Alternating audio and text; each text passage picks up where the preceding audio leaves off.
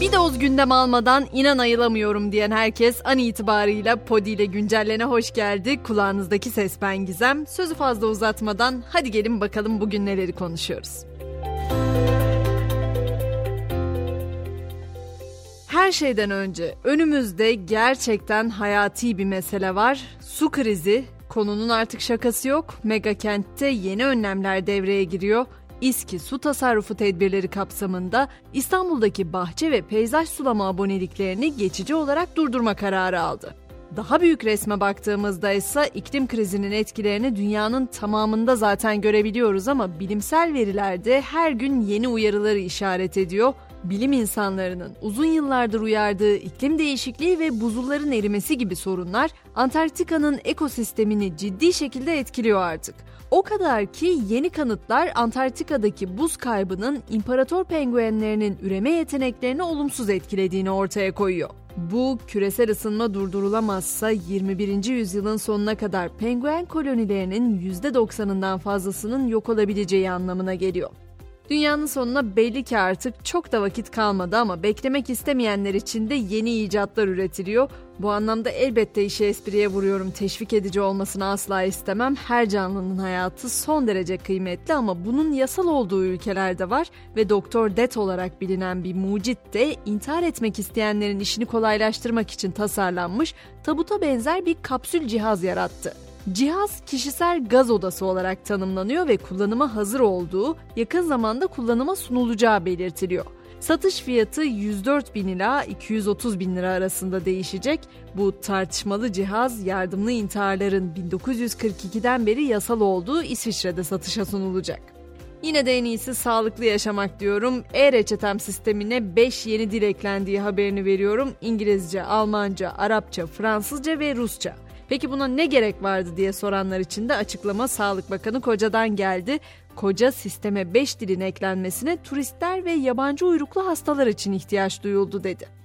Peki çocuğunuz yok ama uçaklarda hep o ağlayan çocuklara denk gelen sizseniz bu haberim sizin için. Corendon Hava Yolları uçaktaki çocuk ağlamalarından rahatsız olan ya da uzun süreli hava yolculuğunu gürültüsüz ve keyifli bir şekilde tamamlamak isteyen yolcuların taleplerine cevap vermek adına uçaklarında yalnızca 16 yaş ve üzeri yolcuların kabul edileceği bölümler oluşturdu. Elbette her hizmetin bir bedeli var. Bu uçuş türünden yararlanıp yetişkin bölümünde yolculuk etmek isteyenlerin 45 ila 100 euro arasında bir ödeme yapmaları gerekiyor. Geçiyoruz Amerika'ya. Sabıka fotoğrafı gündem olan Trump'ın mahkemeye çıkacağı tarih belli oldu.